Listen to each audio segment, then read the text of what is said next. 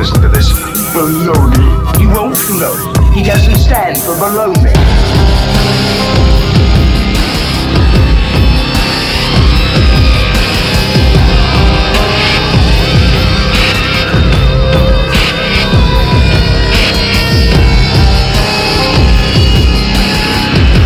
Sounds like a lot of supernatural baloney to me. Supernatural. Perhaps. Baloney. Perhaps not. Good evening and welcome. You're tuned into the best in paranormal talk radio. Tonight we present The Devil Made Me Do It. Joining us tonight, a good friend of our program. He is a paranormal investigator, author, writer, researcher. He is the host of our New England Legends podcast. We'll have a link for that on today's show as well. It is our good friend, Jeff Belanger. Welcome to the show, Jeff. Dave, good to be with you. Thanks for having me. So this is this is an interesting case, right? And you know, the time that it happened shortly after the Exorcist movie had come out, right? Just at the beginning of the satanic panic that was going on in the 80s. And you've got this interesting case that involves demonic possession, an exorcism that goes horribly awry, and a murder that may be attached to this. The concept that the devil is involved in our bad activities, right? Nobody wants to, to believe that our neighbor, our friend, our lover could be a killer, that we could have been so close to this person all along and not realizing the power that they might actually wield and what kind of anger and rage lies just underneath the surface. We almost want to put that off on something, especially supernatural, right? It must be an influence of the devil. We saw that, mm-hmm. unfortunately, with with the death and suicide of our friends, Mark and Debbie Constantino. And people immediately jumped to the fact that there must have been demonic influence, spiritual influence, something that caused this couple to break down the way they did and end in murder suicide. Knowing what we know from the outset, you and I have been very vocal about the fact that it's probably just two people that were in a very dysfunctional alcoholic relationship. And that's what really took place. But it shows the willingness of people to want to put that somewhere besides on just the human dynamic of who we are. The devil's always been a scapegoat, right? Always. Uh, Puritans used to have erotic dreams. And they would say, wait a minute, I, am of pure heart. I go to church. I pray every day. I read the Bible. Uh, obviously, this is an incubus or a succubus. This is a, a, a demon coming to me in my sleep and trying to tempt me. There's no way that came from within me. Uh, so therefore, it's a, it's an external force. Um, I'm a good person, yet I just did a horrible thing. Therefore, it must not have been me. I, I, think of myself as a good person. So some horrible influence must have taken over, devil, demon, whatever. The reality is, as we know, there is evil in the world. I mean, just right. look at the news, right? People do unspeakable acts, horrible atrocities, uh, mass murder, uh, just every horrible thing you can do to a person. People do it. Uh, we also know, thankfully, that there's good in the world. We've seen it. Mm-hmm. We've seen uh, just acts of kindness from random small acts to just big things and everything in between. And I think all those forces are within all of us. And some of us, uh, you know, kind of yield to one more than the other. And and uh, depending on your moral compass, your upbringing, the influences around you, um, you know, we, we we tend to lean either way. That being said, I do recognize that some people do have their problems, right? Drug addiction, alcoholism, stuff like that. And if you want to call that a demon or a monkey on your back, I get it. I get it. But at the ultimate ultimately you have to still take responsibility for your actions at some point. Now, here's where it gets interesting. Obviously, we have logic on our side to to be able to look at these cases in a somewhat rational way but we've also worked in the paranormal field and know quite a few people that have dealt with dark presence, mm-hmm. uh, demonic infestations, people that we know, like, and trust. So, should we be so quick to dismiss the concept that something demonic could, in fact, affect someone to create violence or do something outside of their nature is possibly prone to it? And that's what the devil, that's what the evil is looking for, is that person that already has that fracture so that they can enter and move through them. I love the Jewish concept of uh, spirit attachment, uh, the dybbuk, right? So mm-hmm. uh, a uh, it, it, means like cling or cleave to, and uh, a dybbuk can be good. Uh, if, mm-hmm. if you're of the Jewish faith, uh, a spirit could attach itself to you, like you're trying to quit smoking, and a, a spirit that did that in life might attach itself to you and sort of help you through that. And then once you quit smoking it leaves you peacefully and everything's fine. However the, there can be sort of like bad influence dybbuks you want to do drugs. You want to rob a liquor store. Um, a, a spirit that might have done that in life might cling to you. And there is a jewish exorcism. And and it's quite beautiful actually. The the rabbi will blow the shofar to it's like this ram horn to try to separate the the human and the the, the spirit attachment and then heal them both right? Heal the Hmm. spirit. Go go forth. You don't need to be here anymore. You you you have rights and you should be happy too. And and the person of course needs to be left alone. And so i i like the idea that uh, like is drawn to like. So yes well i think dark forces can be let in you put yourself into a place to allow those dark forces in and mm-hmm. so ultimately, whatever bad thing happens, still you got to put the blame on the person, not on the the demonic force, right? Like, eh, I, I you know, what, what's first, the cart or the horse, right? I, I you know, uh, I get it, but I think all of us have a responsibility to be good neighbors, good citizens, and and work to keep those forces away, so we're not a danger to others. I mean, hopefully not ourselves either, but at the very mm-hmm. least, not a danger to others.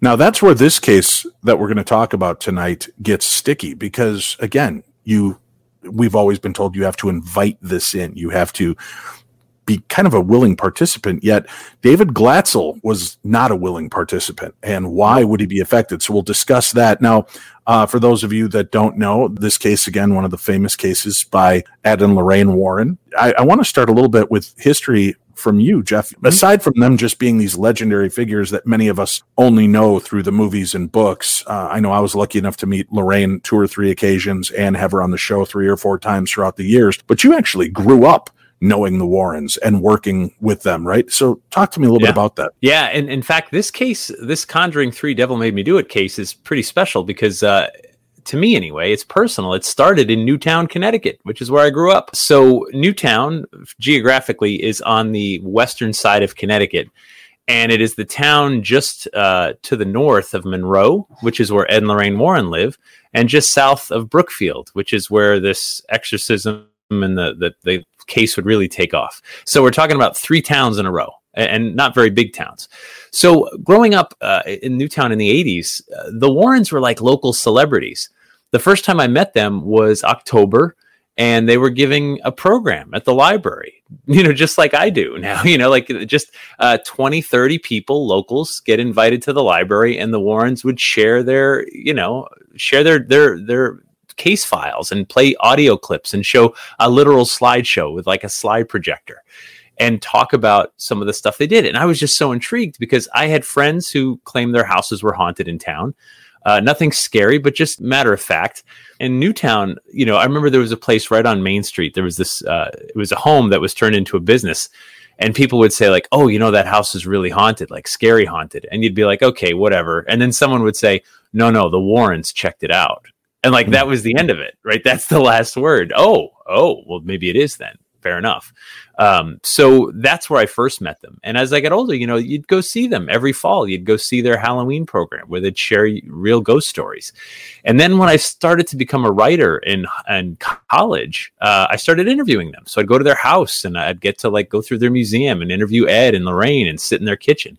And so, yeah, I, I first met them when I was 12 and just, you know, uh, Lorraine went to our church and you'd see them in the grocery stores. And like I said, very much local celebrities, right? Not big mobs, nothing. They are way more famous today than they ever were back then. Getting a chance to sit down with them in, in their natural environment. Mhm. You know, there's a lot said about Ed and Lorraine Warren, a lot of conjecture of were they fakes? Were they real? You had a chance to see and be around them. Did they take this as seriously at home? Was it a little bit more glib and light, or were they always kind of in that serious tonality about what they were dealing with?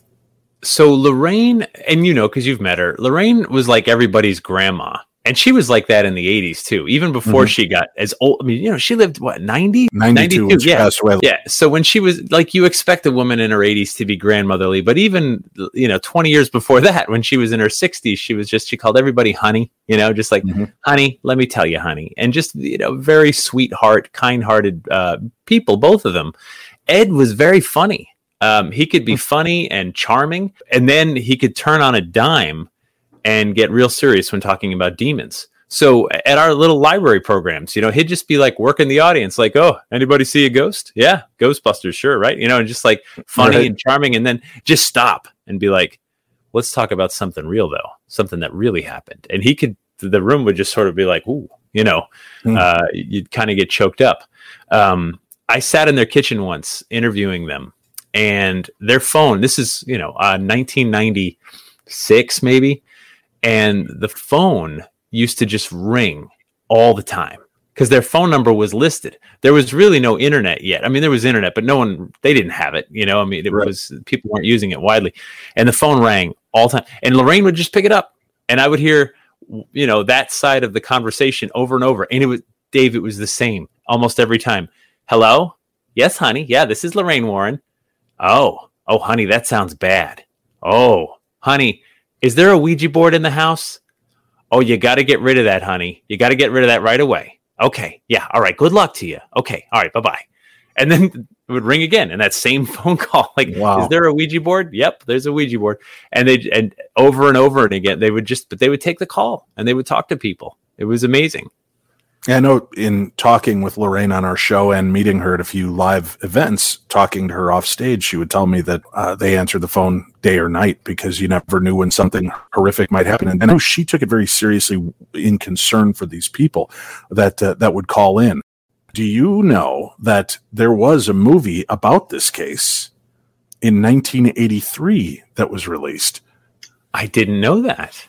And here's one of the stars of the movie. This is a scene from the movie.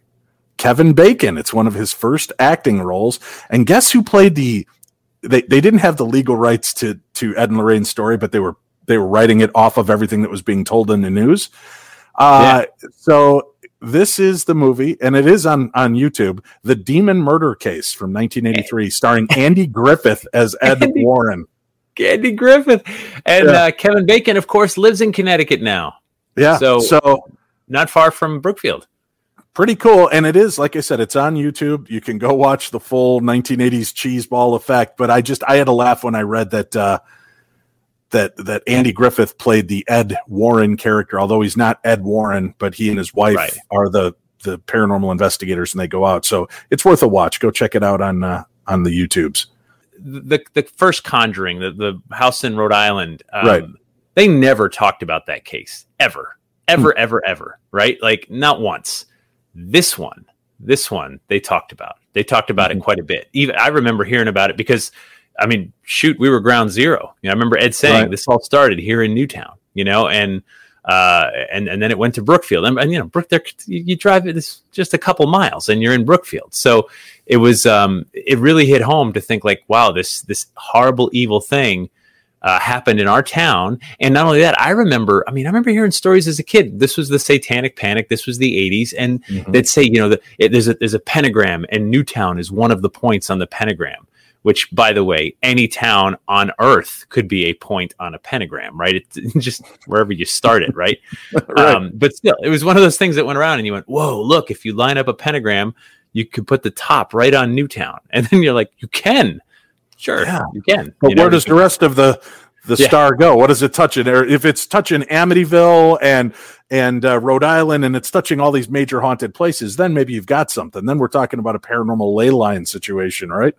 right? So, it, but it was it was uh you know because Ed would tell us there's satanic cults in town. The police call us in. Uh, when they find things they don't understand, and we, we gather that stuff and bring it back to our museum. And and Ed's attached museum, their house in Monroe was at the end of a cul-de-sac. Uh, just like it was like off the main drag, Route 25. There was this street, and then they were at the end, and it was just a, a simple split level ranch. You know, they weren't wealthy people. It was a, a middle class house with like this attached building that was the museum and every kind of thing in there from Annabelle. I remember meeting Annabelle face to face when I was, uh, you know, uh, the first time I was at their museum, which I was probably like 16, I guess, when I was in there. And, and and the real Annabelle scared me way more than anything in the movie because Right. the movie one right like you bring that that the movie doll home for your your daughter your daughter would be like yeah get it away right no one's Right. cuddling with that thing but the real one of course is a Raggedy Ann doll and my sister had the same one on her bed the exact same and I was just like oh right I mean that's Yeah. That's scarier to me than like that horrific thing in the movie Well, this case that we're talking about opens up 41 years ago. It, it starts off with this just very basic part of life, right? There's a family and and the daughter and her boyfriend are about to strike out on their own and rent a place and kind of live their own lives and things take a twist. They take a really bizarre turn. It, it's complicated this one. So just to set it up, uh, Debbie Glatzel, she's 26 year, years old and she has a seven year old son. And her boyfriend is Arne Johnson. He's 18. And before you start doing the math, uh, the son was from a previous relationship. Mm-hmm. Uh, they're living in Bridgeport, Connecticut, which is a city, and and at that time, not the nicest city that you could be in. Debbie has a roommate who has three daughters. She's divorced, and so they're they're all in this this apartment. They're trying to get by, and so they figure, hey, if we pool all our money, we could move out of uh, out of Bridgeport, and there's this house in Newtown that's perfect. And Arne is a tree surgeon and a landscaper, and you know you're better off being out in the country than in the city where you know people mm-hmm. actually need your services so they find this house and it's a house with like an attached apartment and the idea is that arne and debbie and debbie's son will live in the house and the attached apartment will be perfect for uh, debbie's roommate and her three children and they can all live there need some fixing up need some tlc but that's okay arne's young he's ready to do it mm-hmm. and it's july 1st that they arrive at the house in newtown and immediately there are problems uh, for example, the furniture from the previous tenant is still there, some of it. And they're like, ah, oh, come on, you know? So that's already a problem. Problem two is that the attached apartment, there's a woman living there, and it's the daughter of the landlord. This is, and she's like, I have no intention of leaving anytime soon. And so now, like, so, so big problems, right? Like, right. just from the minute you get up there. Now, uh, Debbie's family, the Glatzels, have come over from Brookfield to help move in. Again, just a couple miles up the road. Just you know, there happens to be a town line in between. And so Debbie's three younger brothers come in, and Debbie's mother walks in, and she's the first one to say, "This house doesn't feel right." Never mind the furniture. Never mind that the you know the landlord's kid's still in the attached apartment. This place just doesn't feel right, and she's uncomfortable. And so already, like, imagine that. Imagine you're you're ready to like you've and you've by the way you've pooled every penny you have to pull this off, right? You, there's no wiggle room financially, so you get there and it's just problems. But of course, it's about to get a lot worse. Let's dig into that, and then I want to kind of do a comparison to another very famous case uh, that the Warrens also had a, a hand in, but you, you get them in there, uh, you know, David Glatzel and Alan, I believe, is the other son, uh, brother, correct? They come in to help, and mm-hmm. things start to occur. Uh, what exactly is that timeline? Do you know? I mean, is it that day yep. as they're moving stuff around? Yeah. So it's day one, and Debbie's putting her brothers to work as you would on move-in day. Right. So she tells her her youngest brother David, who's 11 years old at the time, uh, go, you know, bring this box back to the master bedroom and and sweep up for us. And so David goes back there, and suddenly he's pushed down by an unseen force onto the bed, and he's mm. freaked out. There's no one back there with him, and then he sees this old man, sort of semi-transparent. It's a ghost, clearly to him. And the old man's threatening him, you know, take down your crucifixes at home, take down your your St. Michael's prayers and your your religious medals. And the kid, David's freaked out, as anyone would be, and pretty much races out of the house and goes and sits under a tree on the front lawn of the house and refuses to go back inside. He's done for the day. Like that's that. His two brothers will go back in that room to carry some boxes as well, and they claim that the door slammed on them and they couldn't get the door open and they're screaming and banging and, and finally they get the door open and there something's weird. Something is really weird in this house, but it's only those three brothers that notice it. And so mm-hmm uh, this is all day one. Everybody's uncomfortable, and of course, people are angry because wait, this is not what we agreed to, right? Uh, there should be the furniture should be gone. That apartment should be available. Um, Debbie's roommate from Bridgeport's getting ready to move up, and and now what do we do? And so that first night, it's decided that everybody's going to sleep at the Glatzel's house because this this house is in no state to have Debbie and uh, Arne stay there. So they all go back to Brookfield and that's when things start to evolve quickly. All still July first, and the three bo- the three brothers are talking, and uh, suddenly the the two brothers are like something weird happened in that back bedroom, and then David says, "Wow, something really weird happened to me," and that's when he goes out to tell the adults. He goes into the kitchen, and he says, "I got to tell you something. I think there's a ghost in that house. It's haunted." And at first they're like, "You're just an over imaginative kid. You're just you know whatever. You're tired. It's been a long day." Um, but then David says, and this this this part freaked me out. So David says, "I can see the old man from here in Newtown." Miles away, hills and trees and all kinds of things in the way, but he can see the old man and he says he's angry and he's coming this way. He can see the spirit coming from the next town over toward the house in Brookfield, getting closer and closer. And pretty soon he says he's here. And then he doesn't call him the old man anymore. He calls him the beast. And what's interesting, I thought in all of the interviews I've watched, not only in the Shock Doc, The Devil Made Me Do It on Discovery Plus, but in other um, uh, vignettes that have been placed on the internet and, and on other shows throughout history, they all stand by the fact that David Glatzel, although a young boy with a big imagination, was not prone to telling stories or lies. This, this was outside of his normal. Right, absolutely. And and so this kid is suddenly uh, scared, um, and he's seeing something that no one else can see in the house. It's important to point out at this point that the Glatzel family are devout Roman Catholics. They go to Mhm. church uh, regularly, and um, so when things start to get stranger in the next couple of days, where where David is now s- tormented, right? Something something's pushing him, scratching him. Uh, they're worried about him, and and it doesn't seem to be psychological because they know their kid. And again, like what happened? He just spent a couple hours in this house in Newtown. He didn't go away for a week and something horrible. It was just what happened. And so uh, they reach out to their clergy, which is what you would sort of expect. And Right. keep in mind, this is 1980. There are no reality shows on the paranormal. There's no internet, right? You go to your church and you keep it quiet. And that's exactly what they did. And the priests come out and they they say blessings on the house. They light candles. They they leave religious medals and things like that. But they see that there's something really wrong with young David, that he's being attacked by something that no one else can see. And that's when the, the clergy suggests, hey, there's this couple in Monroe that's sort of looks into this stuff, uh, sometimes even investigates for the church. You might want to call Ed and Lorraine Warren. And I can tell you, David, having grown up in that area, like that's just something every local would know. You know what I mean? Like Mhm. you, you, you wouldn't you wouldn't be at the grocery store being like, oh yeah, house is haunted, the kid's getting attacked. But if you so much as confided in any neighbor, like oh, something really weird is happening, if you have like five neighbors, two or three of them would know about the Warrens. You know what I mean? Mhm. That's just that's it's just how that's that's how it was. And so they called Ed and Lorraine Warren, and Ed and Lorraine Warren came right over. Uh, I think it was ten o'clock at night when they they came over for the very first time to check it out. Now, let me ask you something.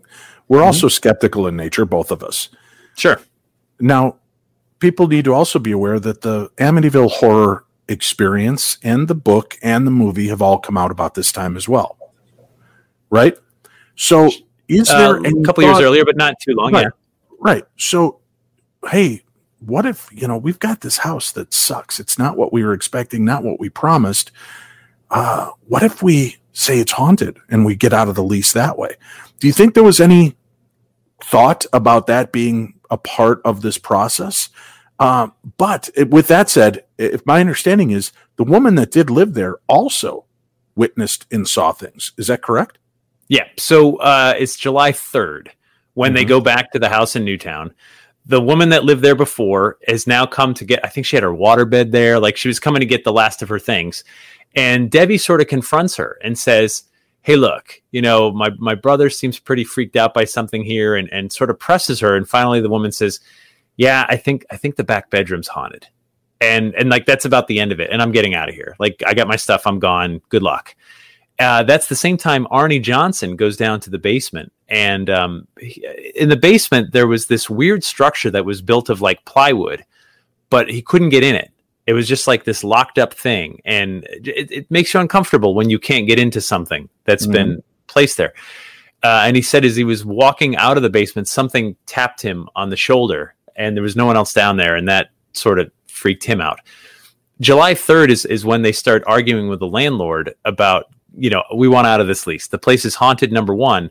But to me, the bigger issue is that apartment is supposed to be empty. So we have the other person to pay the rent that we can afford and that that's this is not the deal at all i would get out of that lease too i think in this Right. case i think in this case you got to rule out uh, they just didn't want the place because of ghosts like they had a super rock solid excuse that no one would argue with that this is not the deal we signed on for right we we signed on for a house and an apartment and you're telling us it could be another month or two before that apartment's ready and that's not going to work all of this is so convoluted, right? I mean, there's just so many different twists to this that don't make sense with what's going on. Now, did this roommate, do we know anything about the, the woman that was renting the little apartment? Was she feeling or dealing with anything supernatural? Yeah, we don't know much about her. We know that she was the daughter of the landlord. She sort of had a a a horse in the race to not, you know, rock the boat too much. Plus, like she was making problems for her mother. You know, like uh, by not getting out of there. Oh, who knows what they agreed to or didn't agree to? We just know that you know when they got there, this this person was was there, and this this house is no longer going to work for uh, really these what five six people, right? The the Right. roommate, the three daughters, Arne, Debbie, and Debbie's son. So six people into this house and apartment. So yeah, I, I think I think it's fair to rule out just got cold feet on a lease. Uh, they wanted out of Bridgeport. They wanted to live in a house and um, and, and start their lives. I wonder if, if Ed and Lorraine ever considered that the woman who stayed behind, the daughter, was she responsible for conjuring these things to get these people out of the place she did not want to leave? So what's interesting is by July third, fourth, fifth, in there, like just you know, Mhm. five days right since it started. The story is no longer anything to do with Newtown. Right, Newtown is is uh, an afterthought now because the entity has moved to Brookfield and not even really moved to Brookfield. It's a- attached to David. It's all about uh, David. That's that's what seems to be going on. So was the house a conduit or was the house uh, inconsequential really it just was an opportunity I, I don't know This demon, this dark force that that uh, looks like a man during the day and a beast at night. Again, the question remains, which is one of the most terrifying elements of the story to me. Like you and I know, a lot of times it's in inviting things in. But David seemed innocent of all of this, yet the force attached itself to him.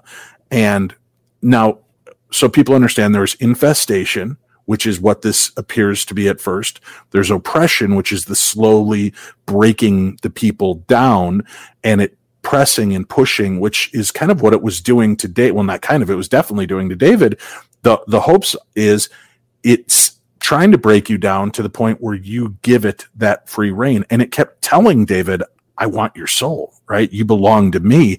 Give it Well, up. Actually no I, I i think it said i want a soul the assumption was david but later on the narrative would sort of get rewritten to like well why would you assume it was there for david? David was the way in for sure and david had huge problems. However maybe david wasn't the target. Maybe the target or maybe the target was anyone. It was it was taken whatever it could get. But then you know the, the clergy gets involved and then ed and lorraine get involved. And when the warrens come over and i think it was within days of all this beginning right? Like uh, once the Mhm. priests come and and when the Warrens come, it, it's it's in the evening, and they bring with them a medical doctor. If I remember correctly, uh, I think the doctor just stumbled walking up to the front door, just like you know, tripped over his own feet, no big deal. But then they get inside, they sit down at the table, and David made a comment about the doctor tripping, and that perked Ed Warren up immediately because no one saw it except the Warrens outside. It was just someone stumbling. You know, you weren't there, yet you know this thing that happened, and so Ed started to test David, and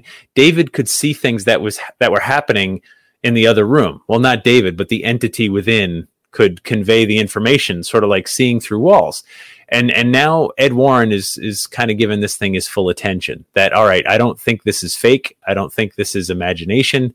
Um, you know, there's something really off with this kid, and uh, and and now they're they're involved. And now Ed and Lorraine are are dealing with this case as a a possible possession case. How scary do you think it has to be for everybody involved that you go to the church, which really should be the authority on this, and you go for help? They come and they see scratch marks and bruises and and many different things that are outside of that realm, and the church says, "You better call Ed and Lorraine." I mean, that's kind of bizarre to me, right? That the church, who you think would be the ultimate help in this, are like, uh uh go talk to the Warrens, right? And and that was Father Dennis, I think, that referred them over to Ed and Lorraine. They all see the welts and bruises, and at one point he said he was being stabbed, and there was a huge mark that appeared like he had been stabbed. You know, not an incision, but a welt. How does a doctor come in and look at this and not think there's some kind of abuse taking place? Okay, this is where we have to uh, set some context for all of the Please. things you just said. Mhm. right? So the book that came out, I think it was in '83, right, about this Mm-hmm. case, was very much told with Ed and Lorraine Warren as the hero. Mm-hmm. This movie, The Conjuring Three, is Ed and Lorraine Warren as the hero. You know, and Ed would tell you, you know, when the church is scared, they call me, right? Right. Because that, that, and I don't think that's necessarily true. I don't think Father Dennis gave up on the Glatzels, right? They were they were still going to church regularly. I think he was checking in with them, but I think uh, he also understood uh, the more evidence that they could gather, maybe there's more that they could do for for the Glatzel family. Because Mhm. in Catholicism, you don't just knock on the door and ask for an exorcism. Like it's there's a whole rigmarole. You know, it's Right. um th- there, there's an investigation, and so the way it works today, this is this is how it goes. Like if you believed you had a real problem, you would go to your church and you would talk to your priest. And if your priest suspected at all that you're there might be something to this, the priest informs the diocese and the diocese has an investigator within the diocese somewhere. You don't know who it is. It's it's a sort of a secret, but that person gets activated to come investigate. There's a medical doctor. There's a um, you know, psychological evaluation. If they still think there's something going on, they go to the archdiocese, and the archdiocese investigates, and then it goes to Rome, and then Rome sends an exorcist from somewhere in seclusion, somewhere on the planet. It's so there's that part of it. The medical doctor that Ed and Lorraine Warren brought. Let's be honest, he's a fan he's a fan of the Warrens and he's a fan of the paranormal and he wants to see stuff. And so the Warrens say, Oh, you're a medical doctor. We'll bring you on cases and we'll get your input. So yeah, I'm sure he, at the end of the day, that, that guy was still a medical doctor. Um, but he's also working on a case with Ed and Lorraine Warren. So it's not like they hired him to come in as an independent person. He, he is a little bit partial and already believes in this stuff. Right. And wants to see, see for himself. So again, just sort of setting the tone a little more. Um, but you're you're right. Like uh, if I see a kid all beat up, my first thought is like, "Are you safe here?" And forget demons. Like, are are there Right. people doing this to you? Um, I, I agree. I my brain would go to the same place. But I think the Warrens and this doctor had seen enough that first night to know that this this this kid is is speaking in, in strange voices. Eventually, he started using language he didn't know, uh, Latin and things like that, voices that that didn't seem to come from him, and you know, being attacked by unseen forces. And so, at and some point, is it right that he actually gives the name when they ask who is this being? It states it is Satan. yeah, sure, that's what I would say too. Right, right. and, and the reason I mention that is uh, one of the biggest points for exorcisms and deliverance is to know the name of the demon. It's easier to extract them according to the legend and lore for exorcisms. So for it to give its name, right, go to the big name, right? You're, you're, you might be Larry, the demon cable guy, right? And but you're not going to say that. You want them to really fear who you are. And it, well, who are you? I'm Satan, right? You want that. There's that intimidation factor of this thing to try to mess with anybody that's coming into contact. Maybe giving them a second to pause and think, I don't want to be a part of this. Well, even worse, uh, Satan or not, uh, the the entity claimed that there were uh, dozens, numbers. They wouldn't give a name, just numbers. Right? There are Mhm. dozens of us. I thought it was 42, I think is what yeah, it was, it was. Yeah. forty. Yeah, forty something. I, I'm not remembering the exact number, but it, yeah, it was like forty something of us. And people, you know, the the people, the Glatzels would see shadows and things like that. And so, uh, imagine the panic. And th- I know you're a dad. I'm a dad. It, keeping your kid safe is like that's the first job. Like that's Right. it. And so, if your kid is being attacked by something you can't see, oh, I can't even imagine No. the feeling of helplessness. it's it, well, it's terrifying. And as a parent, you're still a human. Let's uh, we'll take a quick break. We'll come back. We'll dive deep into this case. We've got more to discuss right here. Today's episode is brought to you by BetterHelp. What's the first thing that you'd do if, say, you had an extra hour in your day?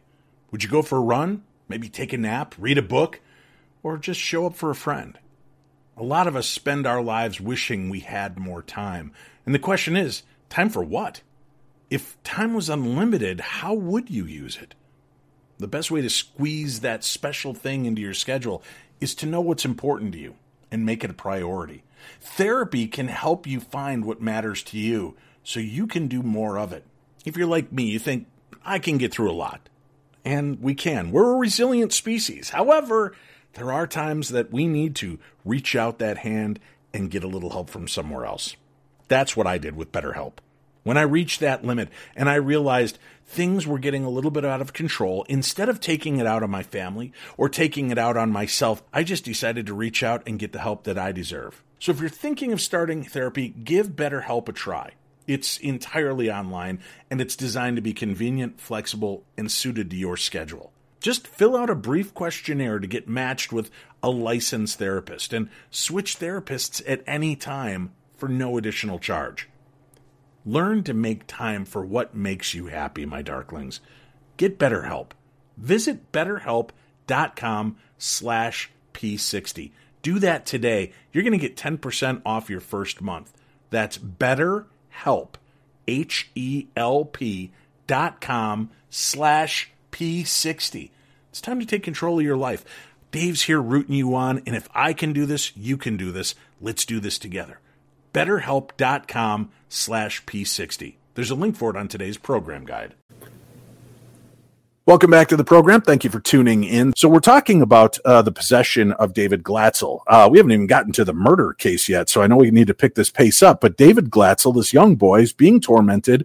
Um, he's dealing with these hor- horrific things, marks on his body. The Warrens come in to try to help. You got to give it to the family. They were recording everything. They would record every time kids started acting strange. They have all this for Ed and Lorraine to review. And while they're there and uh, helping, Ed is giving tips and hints to the family on what to do in the event that something happens when they're not there. And I've actually got some audio from that, um, uh, hearing it, and it's very disturbing. I just I'm going to give you a fair warning on that, folks. So, Jeff, I'm going to play this out real quickly, and this is actual audio from the Conjuring case and the possession of David Glatzel. David, In the name of Jesus, Jesus repels you. Leave this child alone. It's on your forehead. Yes, Never, you are not strong, you're weak. You're, you're weak. Ryan. Jesus loves this boy. This No, is, get this is get up. his child. Wake him up. Stop him up. Do something. He won't get out of it right now, Ma. He told me that you will do nothing now. Well, what do you think you've been doing all this the? Father and the Son and the Holy oh, Spirit. Amen. You gotta hold him down. He told me to. Hold him on the ground. he said. David, Mom is here. Come on, wake up. Come on. Get up. Come on, let's go. Get out of. Get out of my son. Get out of my son. Come on. Come on, son. Come on. Get up. Get away from my son. No! I'm your mother. David, David. Wake up. Get up. Get up, David. He's the Holy One loves you. Name of the Father and the Son and the Holy Spirit. Amen.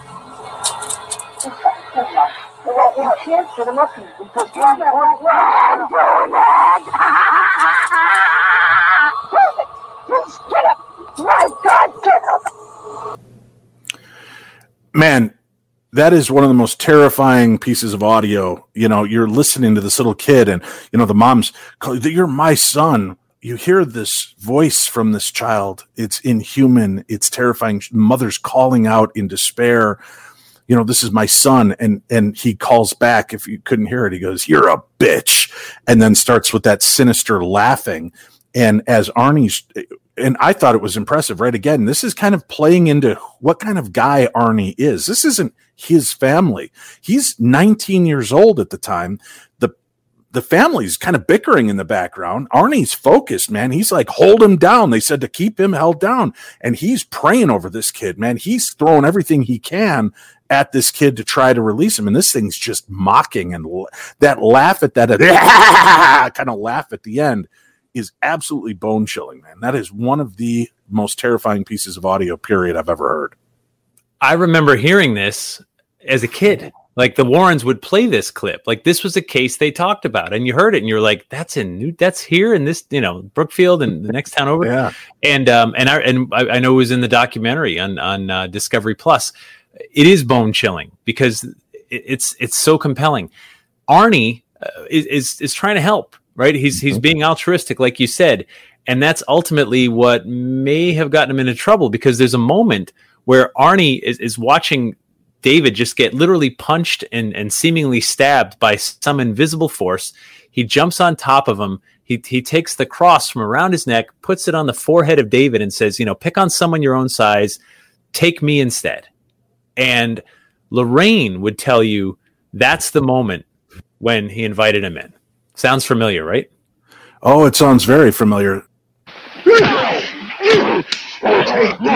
Take me. Come into me. God damn you. Take me. Take me.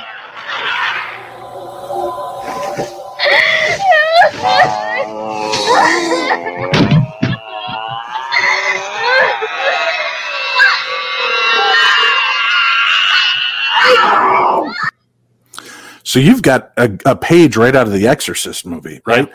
And and you have to wonder, was Arne influenced by this movie? Did he see that? Is that why he's thinking, I've got to do something to help this kid come into me? And, and uh, you know, you it's so important to mention The Exorcist.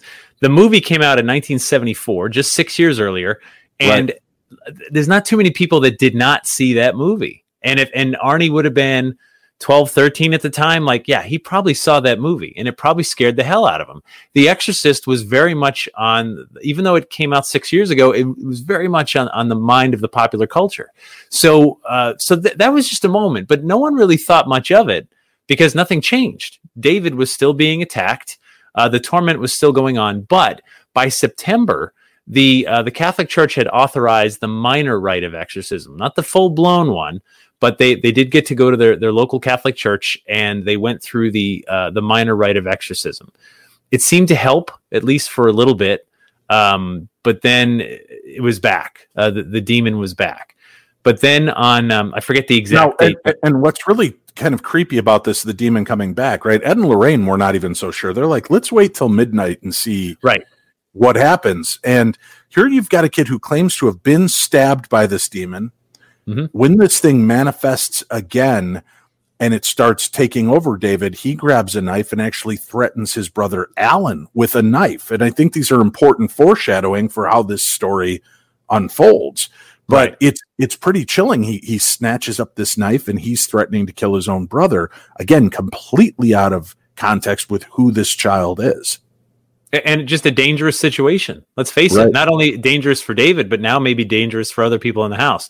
And I think that's why the church maybe moved along uh, the exorcism. And anybody involved in exorcism will tell you they're usually not one and done, right? It's not like you get one and it's all set. It's it it's a process, and it can take uh, weeks, months, even years. One other thing too that's important to note about this case, Ed Warren had said, you know, you talked about the various stages from oppression to you know finally full on possession. He had never seen a case progress this quickly. Like that that you know from from you know invitation to oppression to possession can take months or even years for for lots of people. And this happened in the span of like days a couple of weeks uh, to get all the way there. And so ed warren had never seen anything like it.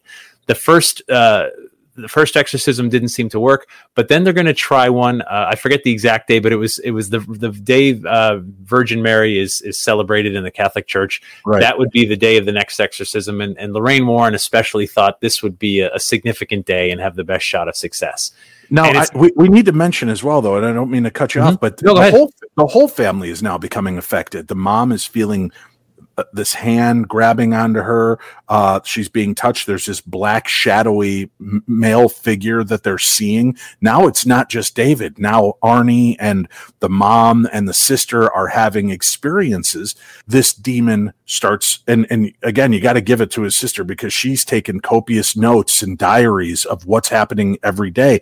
This thing is threatening the family, threatening Ed and Lorraine that if they continue to interfere, he's going to kill them all. Um, and this is when they they go back. And now was this third attempt? Was this when the levitation reportedly happened? I think that was the second one. I mean, so yeah, it's just escalating. Everything is just getting worse and worse. Uh, it's like nothing anybody had ever seen. And keep in mind, levitation, Jeff. Levit. This this kid Yeah. is hovering above the bed and and yelling out, "David's not here. I have his soul." That's That's I- what the hell. yeah, no, I know. I mean, I've never seen it, right? I, I've never Right. I've heard of levitation. I've never seen it.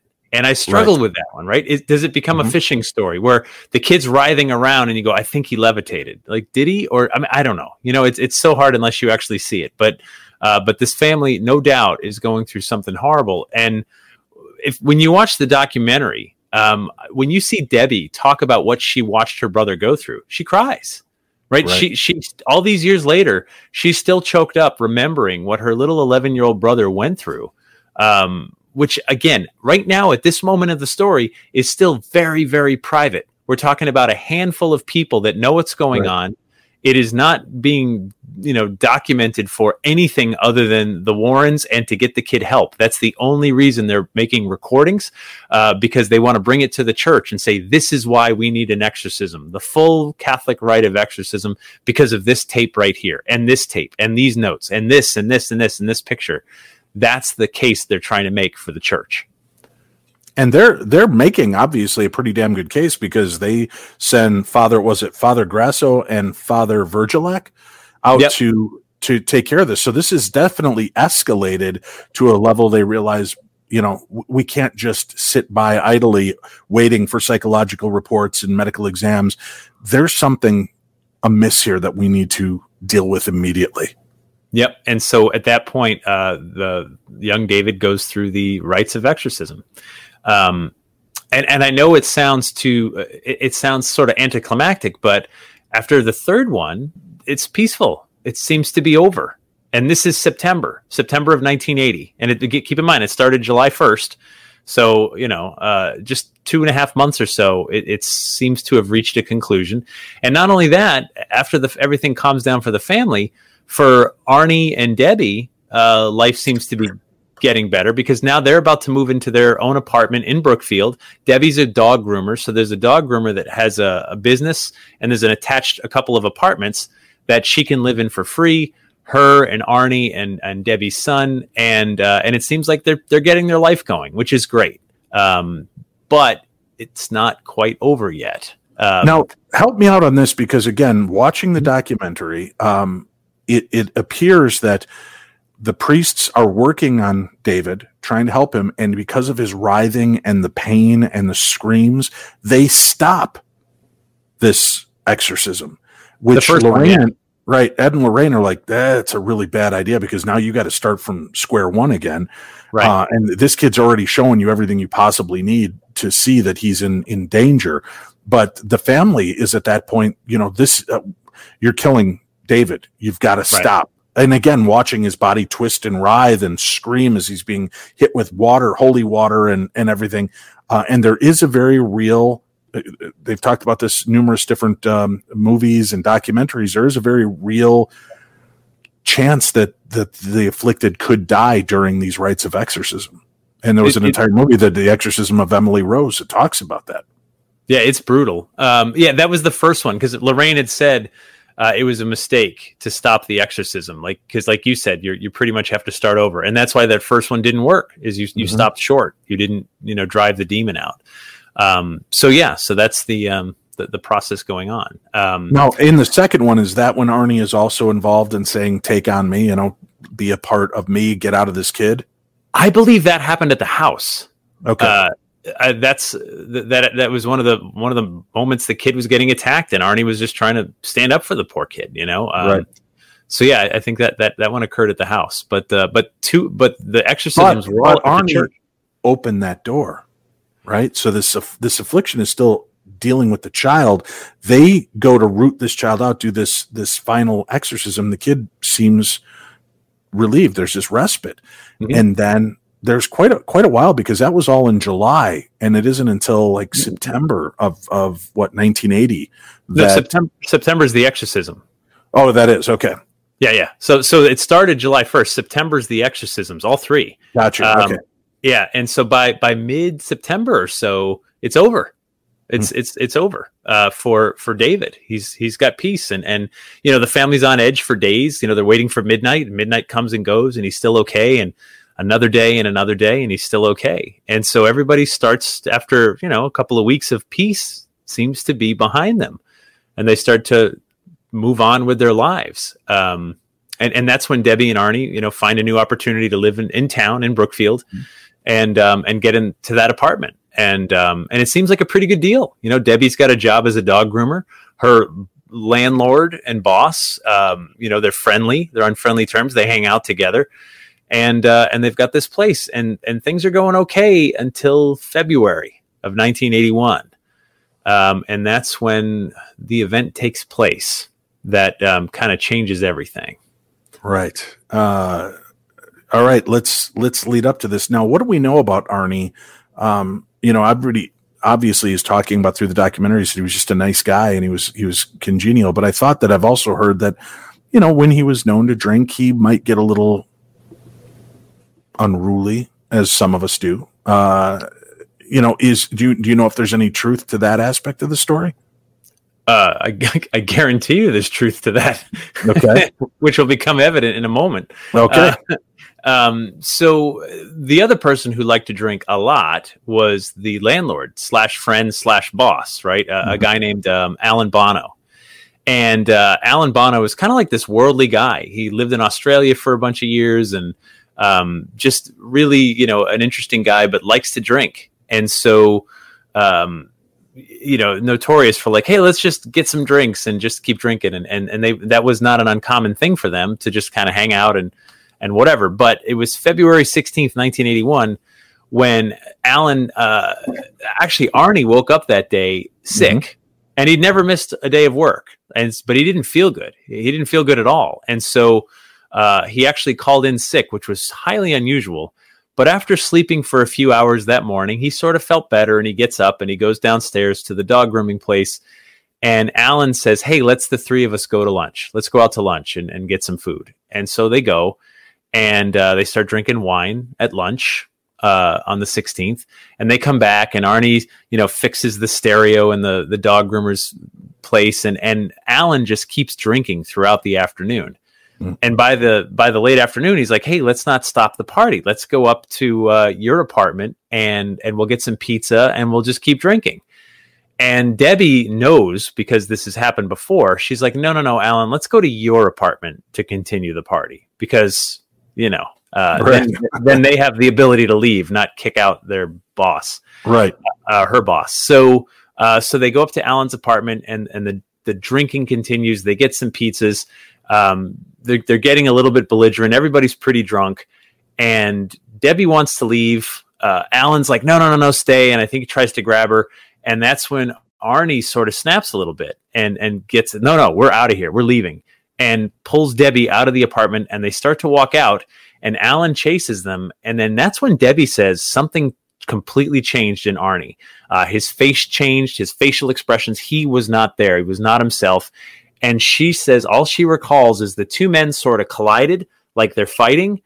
And the next thing she knows, Alan just slumps over onto the ground and she sees a knife on the ground glowing. And Arne is in a daze and just walks away. And she didn't know where the knife came from. She didn't know anything. But suddenly, this guy slumped over. They, they call the ambulance, call the police. He's rushed to Danbury Hospital, and Arne just wandered off into the night. Uh, a couple hours later, Alan will die from being stabbed uh, multiple times, um, and he's gone. And and Arne is picked up about two hours later by the police, just wandering by the woods by the street. And and and the police even said, like, you know, he was just dazed. He didn't put up a fight. He was confused. Like, go with us. Okay, sure, I'll go with you if you want. You know, that's fine. And and uh, gets gets in the car and and brings it in. Let me tell you how small Brookfield, Connecticut is.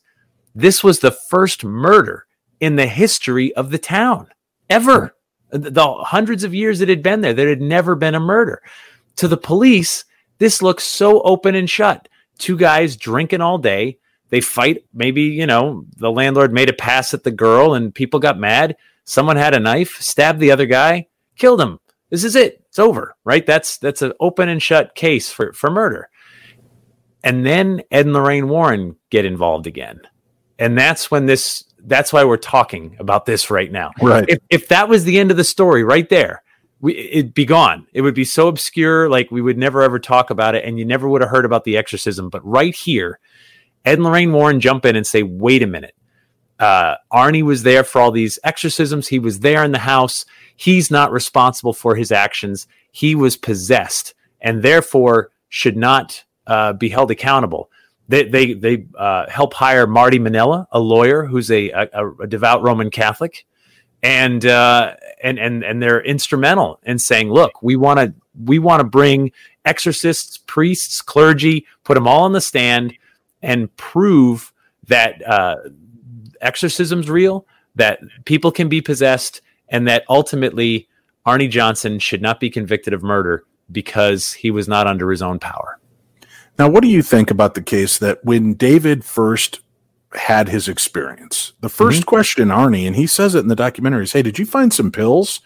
Maybe you took a pill. Were you, you know?" He's alluding to maybe there's drugs around, right? And it might have been, yeah. could have been. Uh, Debbie sees the knife and it's glowing, right? And and he, Arne's in this kind of weird haze.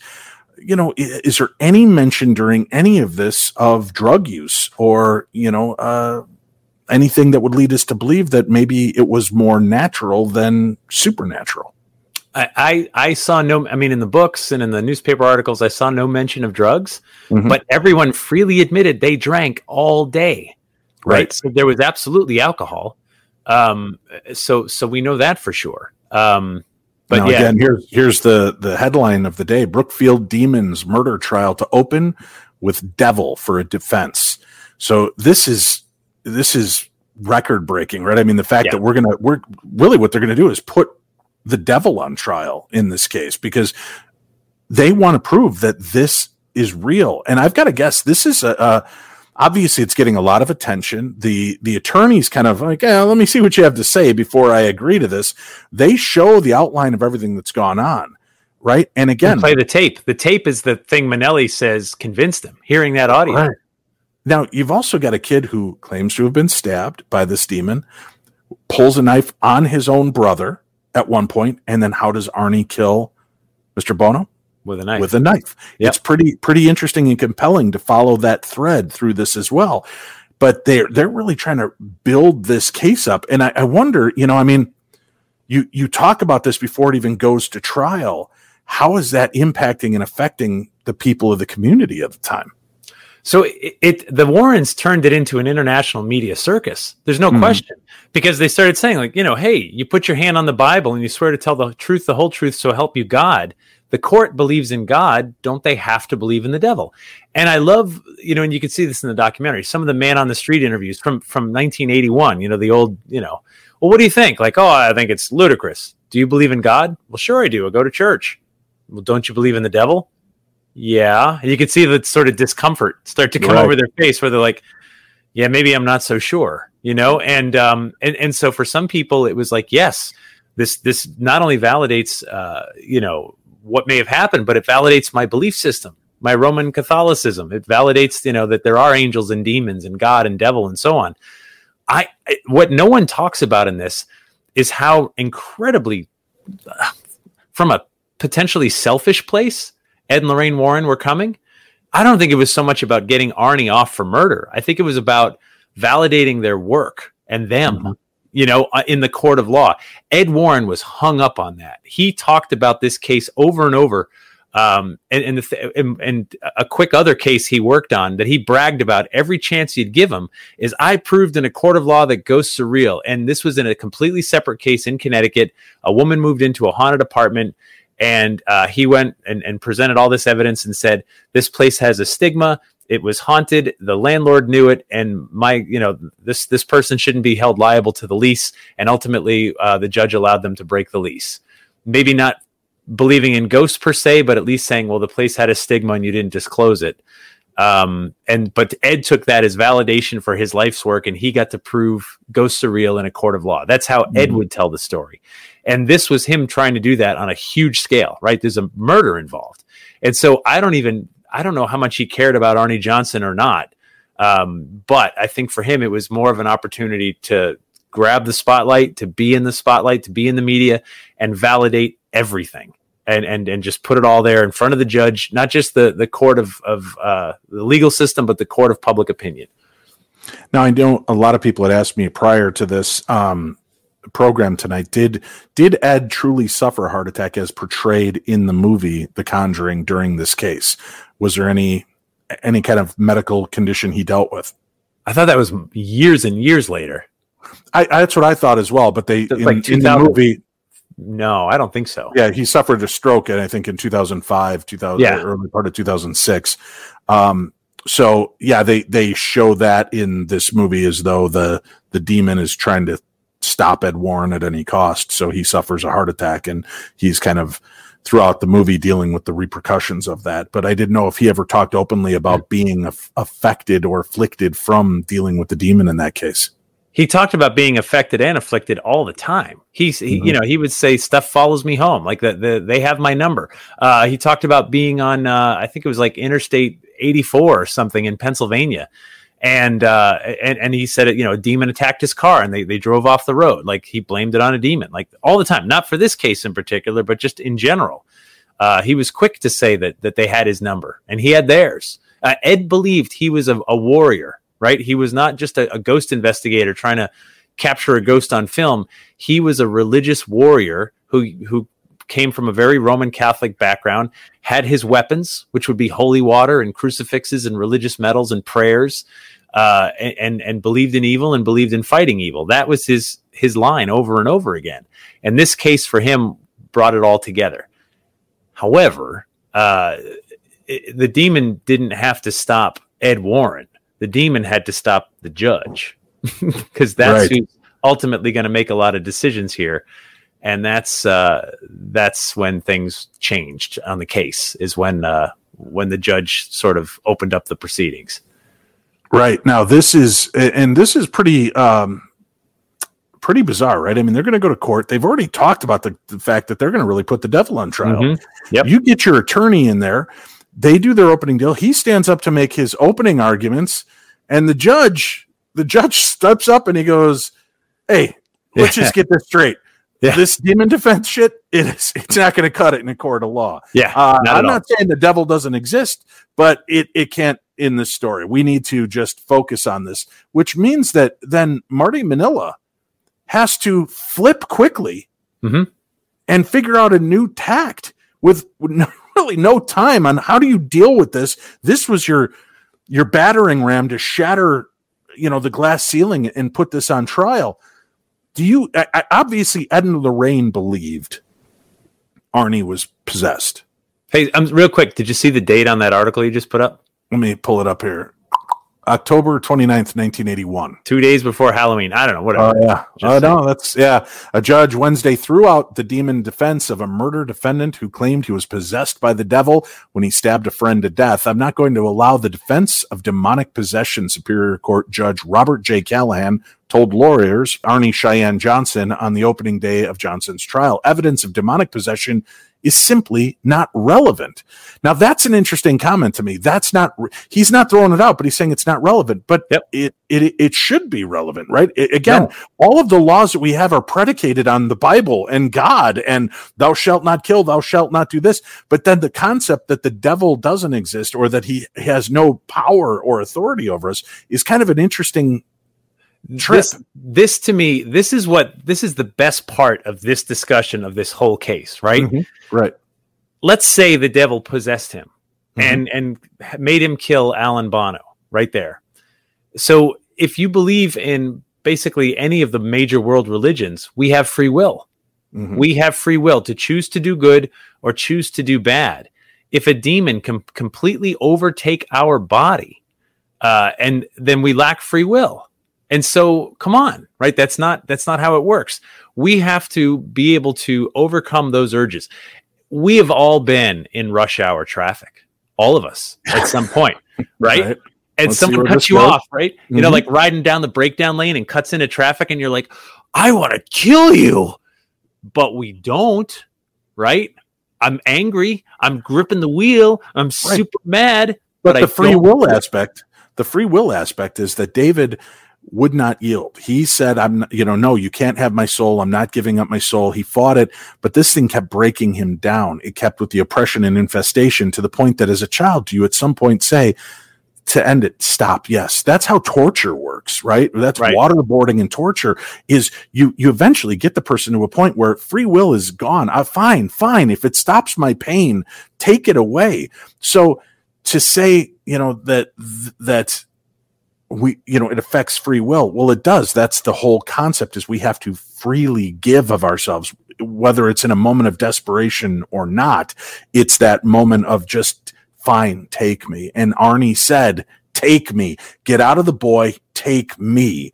Opening that door. So i understand your point on this but i'm just saying as the supernatural aspect of it, it it's compelling to me that you'd love to see this play out in the court of law not for um, entertainment focus, but to see what their concepts of this would be. And isn't it interesting, just as an aside, that on the first day of court, while they're getting ready, lights are flickering, strange Yeah. things are happening in the court, and uh, they're they're sending um, maintenance to go, and maintenance cannot figure out why these things are happening. Right, right. And then the, the judge is like, "Mm, let's just stop this BS right now. There is no demons, there's Yeah. no devil, there's no possession. So here's the other thing: had the judge allowed this Right. for some crazy reason, uh, after he's disbarred, by the way, um, you know, ten minutes later, um, uh, anybody convi- uh, who's accused of murder in the United States would forever use this defense. All of them, hundred percent, no question. Atheists, religious people, non-religious people, to be like, "Oh yeah, Arne Johnson, yeah, devil made me do it." Of, maybe the devil did, but like, how come I can resist in rush hour traffic to not kill a person, but you couldn't stop it? Like, Well, if if in, you lack the Arne's strength- case, in Arne's case, he was schwieling. I don't, you know this when we go out, I don't drink that often when we do live events No. because there's two Daves. There's cuddly, affectionate Dave, and then there's I'm going to kill somebody, Dave. And I've learned that line, so I'm very cautious.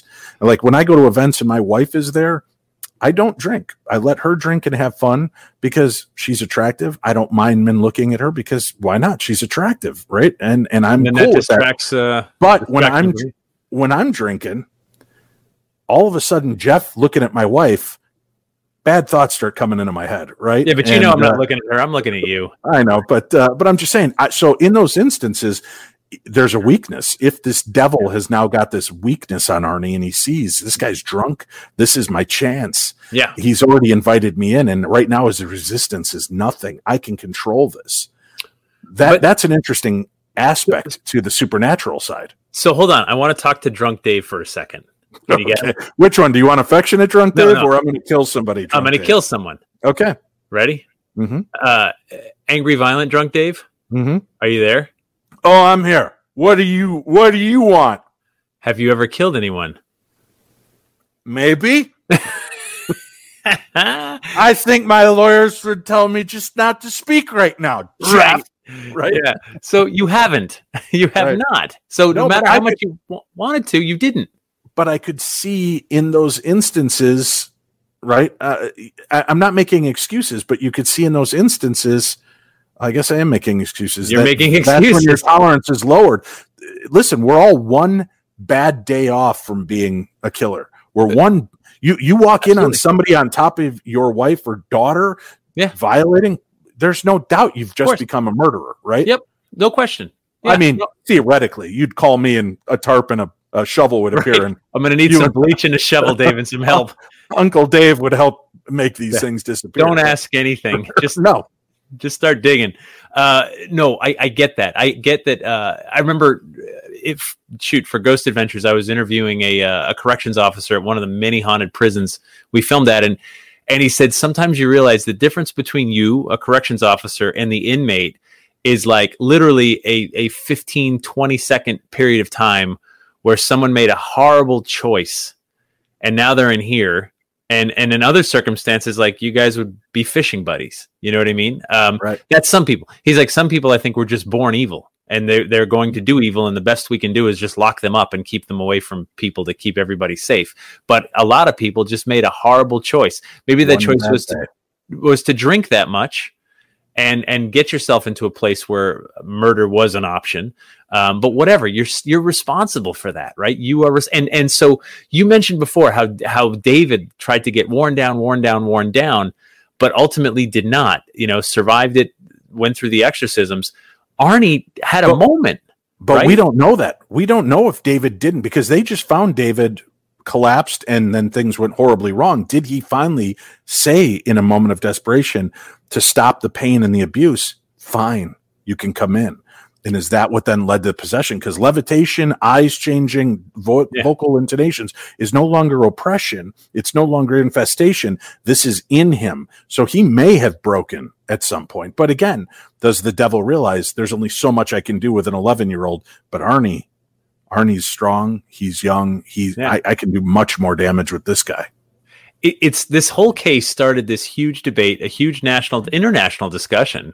Uh, Mhm. But also, too, you know, I mean, you got to remember uh, this this sort of line of defense and and even uh, uh, prosecution has happened before, right? Salem, Massachusetts, 1692.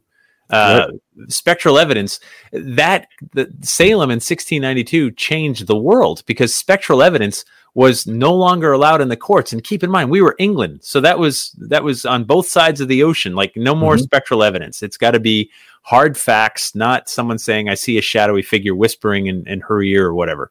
Um, and so I think I think the judge made the right call on this. I really do. Um, oh, right, no doubt. yeah. It- like I said, just the the researcher and investigator in me would love to have seen it play out to see, you know, them dismantle that that idea and concept. But then you hear man. I've doing True Crime Tuesday for years.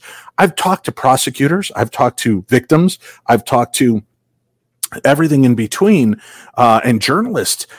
At the beginning of the Bundy tapes on Netflix, in the opening intro, they talk about, and then his eyes went black. And we actually have audio um, from one of the uh, the authors who did a book about him, talking about the fact that at one point when they uncovered the little girl's body and they bring it up in court, they said everybody could physically see Bundy's face contort and change, and this inhuman scent of sulfur Mhm. emitted from him. So, you know, it's real easy to say, oh, this isn't possible. And we all want that to be the case because we don't want to believe anybody as awful as Ted Bundy could exist. But there are multiple cases where behind the scenes, the attorneys will talk and, and they're in books. And sometimes it's just one sentence in the book that talks about the fact that there was something more at play in this human than just being a bad guy. I believe there was something inherently evil. And, or I saw this or I saw that, which leads you to believe there's something much darker about that person than just you and I getting drunk and being pissed off, right. bitch slapping each other in a parking lot. Stop. No, I get it. I get it. But and you know what? So uh, maybe by the way, maybe this movie and this documentary and that cat are forcing that the discussion that you want, right? That that that you're asking about, right? So maybe we're having it right now and getting people think. And that's why I, I love this case, right? So it, you have to ask questions about free will. And I know we've talked to you and I have friends who are demonologists or, or work in this who will say, well, when you relinquish your free will, like when you invite the demon in, you have given up your free will, and thus, but I'm like, you know, but it's still, I okay, free will or not. Someone murders someone that I love. Um, devil made you do it. I don't care who made you do it. You're, I want you punished to the fullest extent of the law. No, I agree. I, I concur 100% with you on, on that. But you, you see these things and you, you know, it, it makes you wonder what really is going on out there. The, the evil in, in people, you know, and the, what took place with my friend being murdered and two of her children slaughtered. It's hard to believe that that's just humans, that humans are that inherently evil, that They're- there's they're- not they're something not. else. I don't think we are inherently evil, but I do think evil's in the world. And I think Right. we all have a duty to not just ourselves, but to our friends, our family, our neighbors, strangers across town. I think we have a duty to work at it and keep it away. If I, I mean, I can't keep it away from other people. I can keep it away from me. You know what I mean? And like, I can do my part to try to like spread kindness and, and, and love and good vibes and stuff like that and keep the bad stuff out. Uh, if we all do it, if we all do our one little part, you know, um, then, then things get better. You know, I mean, that kind of evil happens when when people are in bad desperate places. So how do we how do we stop that? How do we lift people up? And and i, I think that's um it, it- there- there's really there's one question asked in the bible right? Uh am i my brother's keeper right? Uh cain killed abel. God said where's your brother? And cain says am i my brother's keeper arguably the whole rest of the bible the whole rest of the book is trying to answer that question. You know, am I my brother's keeper? Am I responsible for others around me? And ultimately, the answer is is pretty much like, well, yeah. If you can help, you help. You know, if you can, yes, please help your brother and everybody around you. Uh, and so I, I think that's that's our responsibility, and we we owe it to our kids to teach them that. We owe it to lead by example, and do our best to to make it better. Now, it, it has to show an openness and willingness to accept this, even though you're in this court case. You know that they've been leading up to the devil is, you know, in, in charge here. The devil made me do it defense. And then it gets thrown out quickly. But obviously, it's still in the minds of jurors. Mhm. and of everybody because of the way this this case unfolds right because you know he he is found not guilty of murder Correct. on, i think uh, november 24th 1981 not guilty of murder but he is convicted of manslaughter in the first degree Right. so you've got this case that that then tells a different story, and then he is uh, sentenced to ten to twenty years um, in prison for this for this crime.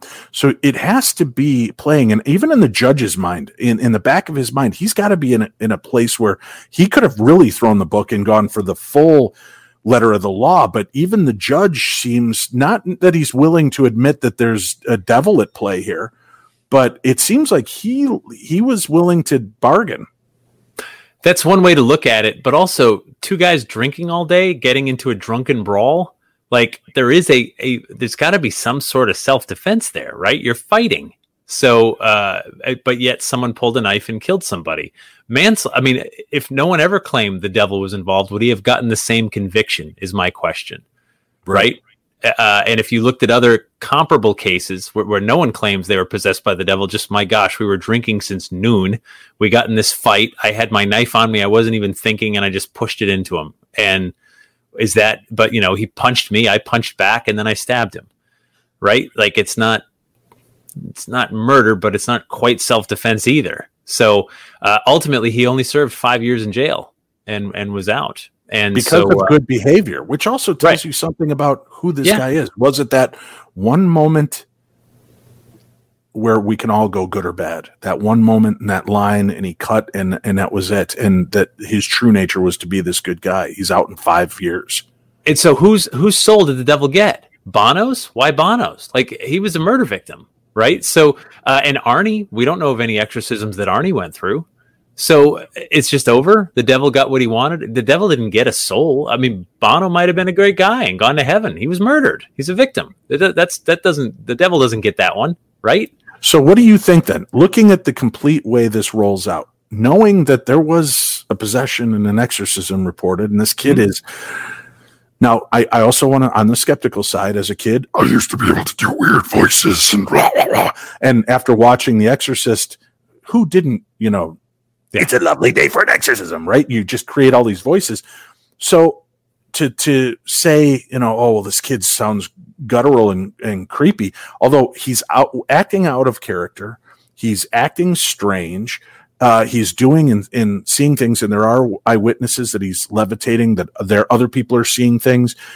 This all leads uh, eventually down the road to Arne possibly being possessed to to create this murder. What do you believe? Do you believe that a possession ever took place in this case? Yes, I do. I actually I believe uh, David? David. I believe David was possessed uh, because the church got involved, and the church does not just give out an exorcism ever. Right. Uh, I was raised Catholic. They would not just give it away. Like you, they would have investigated and deemed it worthy enough uh, to do that. So I believe that there was something going on, and I believe it mostly because of uh, watching Debbie describe what happened to her brother all these years later. That was this past year. She described it right. Um, you know, sadly, sadly, Debbie Glatzel did pass away in April of this- Recently, of yeah. this year. Yeah, Yeah, April so of she just- 2021. just passed away. And so um, when you see her emotion when describing the torment her brother went through, that family went through something. I have no question. Whether it passed to Arne in that one moment, that one I struggle with. But I, I do believe the the Glatzels went through something big. I sure do. right uh now You know, Jeff, we've always been very open on the show to give both sides a Mhm. chance to to discuss this, and obviously we played out. I, I feel in your way that David Glatzel was definitely possessed. I feel that there's there's the possibility that Arne was possessed, and maybe in that five years in prison, religion is a very big part of of many convicts. Maybe he was able to beat back that devil. They just don't talk about it. But I I did place a call, and I wanted to give the devil his due, and uh, I asked uh, hey devil did you do it? And he says uh, no it wasn't me. Wasn't wasn't the devil. So i don't know. You know you can't trust the devil in these situations either. Uh, but what what a chilling creepy case. Would you say this this is truly one of the defining cases for ed and lorraine warren? It's one of a few uh, defining cases. And you had mentioned earlier that this might be the last Conjuring movie.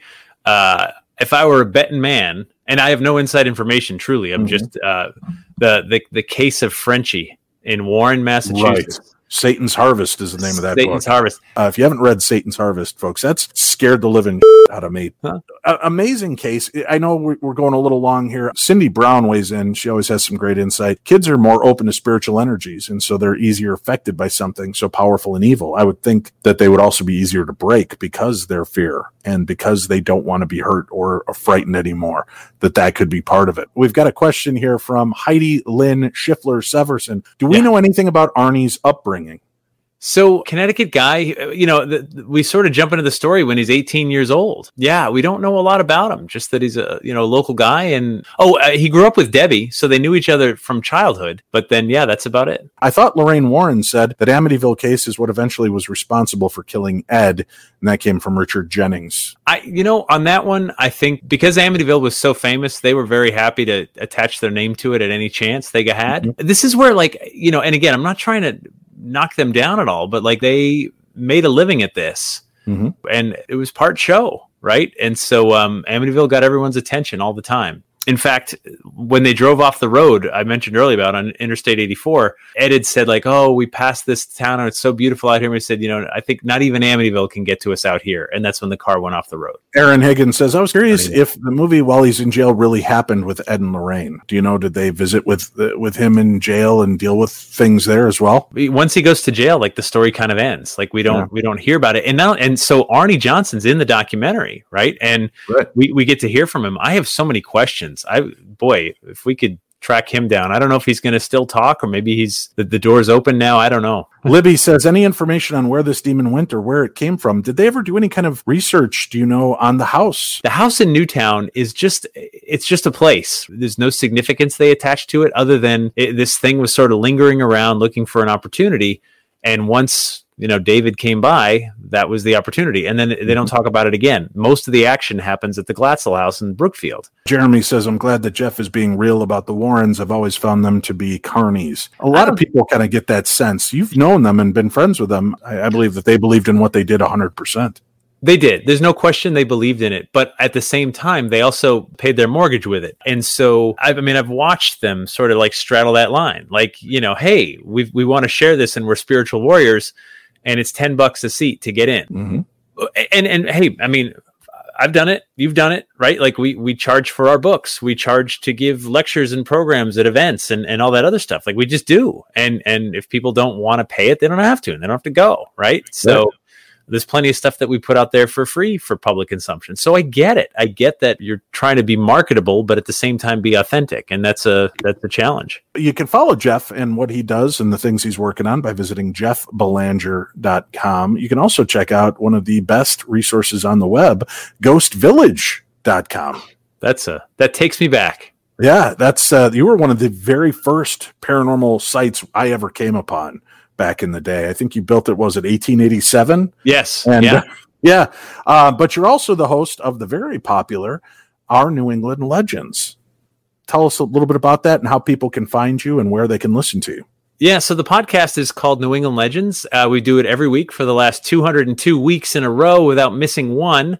And it's uh they're fun they're short like 10 12 minutes long uh scripted stories about weirdness in new england lots of ghosts weird history aliens lake monsters cryptids things like that um and it's just uh sort of like how, how did this legend get to right now is, is what we explore and it's been super fun and Well, what's nice with with these, they're very compact. They're easy to listen to. They're what what is the average time? Like anywhere between ten minutes to twenty minutes long. the 10 to 15 really um, Right. Yeah they're concise. We, we use voice actors. So when we get old newspaper articles with quotes we have voice actors. Dave's dave's been the voice of god more than once when we have a biblical quote.